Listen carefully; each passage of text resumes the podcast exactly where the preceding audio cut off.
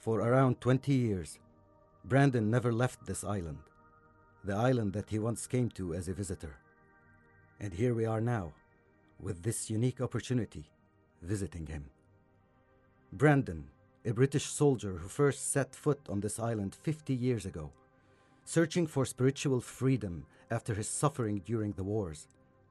On board the armored vehicle that was taking him to the airport to return home, a breeze of fresh air unleashed past his face, bringing back life to his heavily worried heart. A breeze that made him realize what he is missing.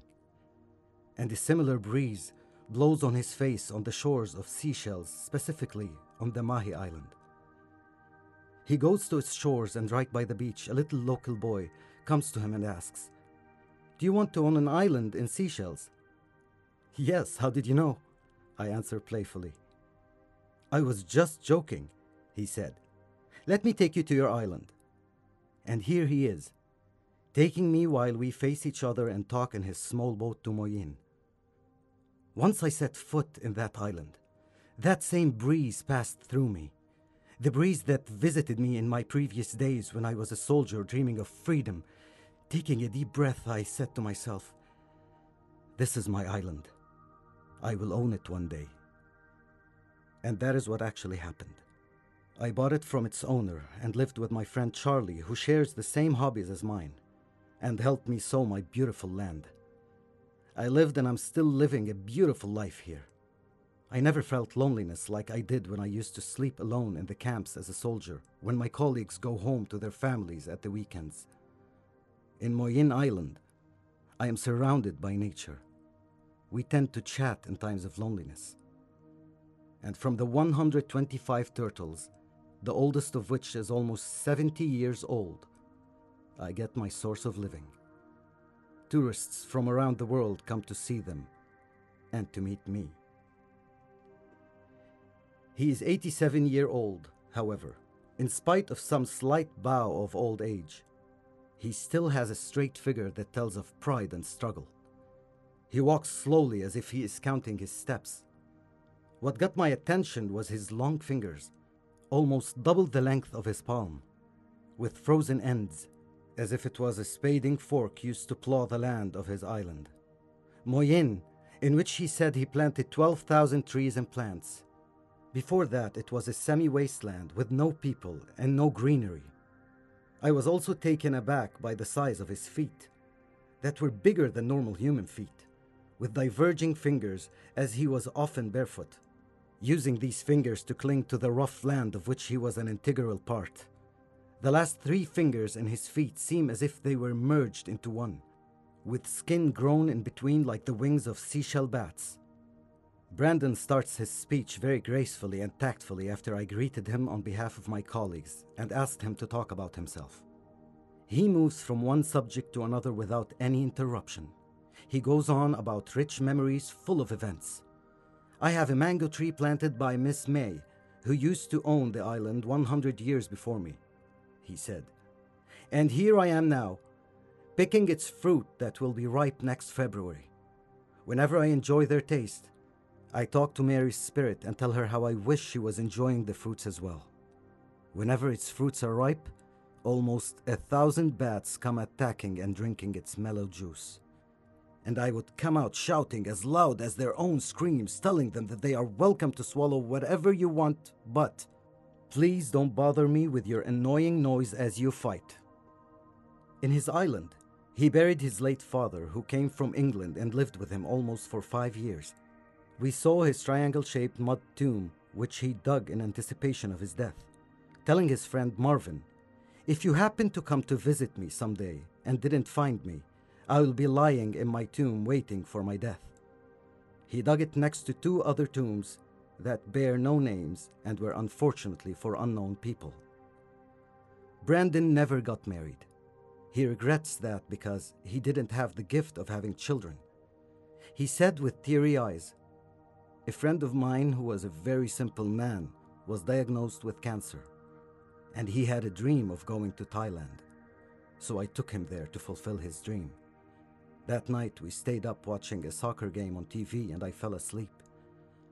When I woke up, I found him awake and I asked him, Are you okay?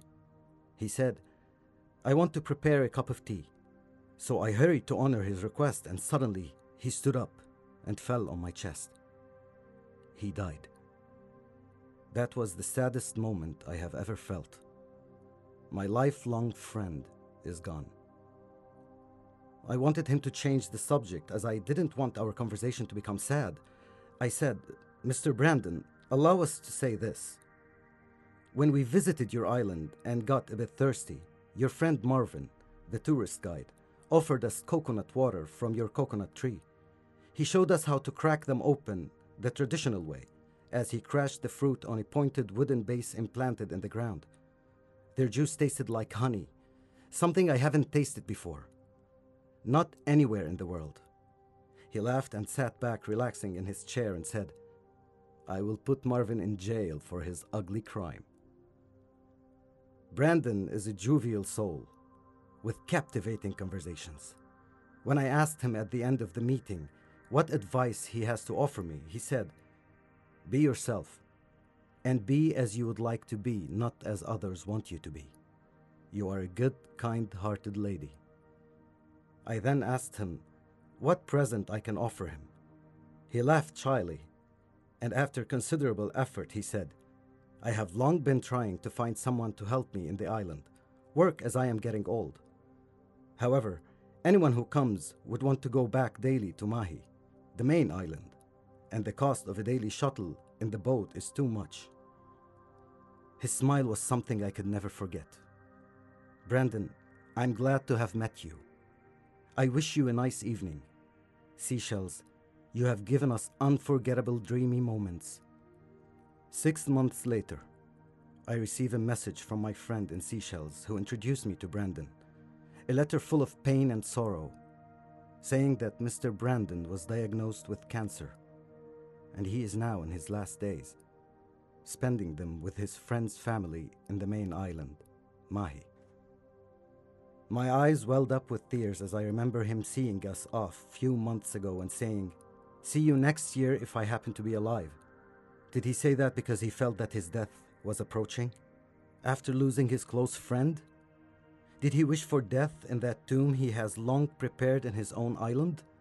The reader may wonder why should I be so attached to Brandon? His soul has controlled his mind to take the decision that he wants to take, not what others want him to do. This is what attracted me to his thought. He reminded me with the character of the life loving Cretan Zorba. I can't forget his advice. Be yourself, and be as you would like to be, not as others want you to be. I tried to call him many times in his illness to see how he is doing, until one day he answered, murmuring words, and I didn't quite understand. I tried to remind him of me, but the disease seemed to damage his mind and concentration. He just repeated these words church, car, people, sea. And I didn't understand the rest of what he was saying. Then the line was cut. The next day, I received many calls from him, and when I managed to answer the call, I welcomed him and he roared, Why don't you put me some soft music to hear right now? The request puzzled me, but I realized that it was just hallucinations. I didn't have any device beside me to play the music he wants, until my friend helped by offering me her mobile. And the first thing he could find was Pink Martini's dreamy song, La Soledad. He listened to it as I am hearing his sighs and feeling that he is moving with the music. The call came to an end. At the end of the song, I felt that this was his last wish before death. A few days later, I received the aching news. Brandon was passed away. He was buried in that same tomb which he had dug. A small funeral, as he wished, with a few close friends. I felt so sad, Brandon, and I pray to the Lord to grant you peace wherever you are, because you are a symbol of peace and love to nature, people, and animals visiting your island. Seychelles people have wept for you as you were their source of blessing.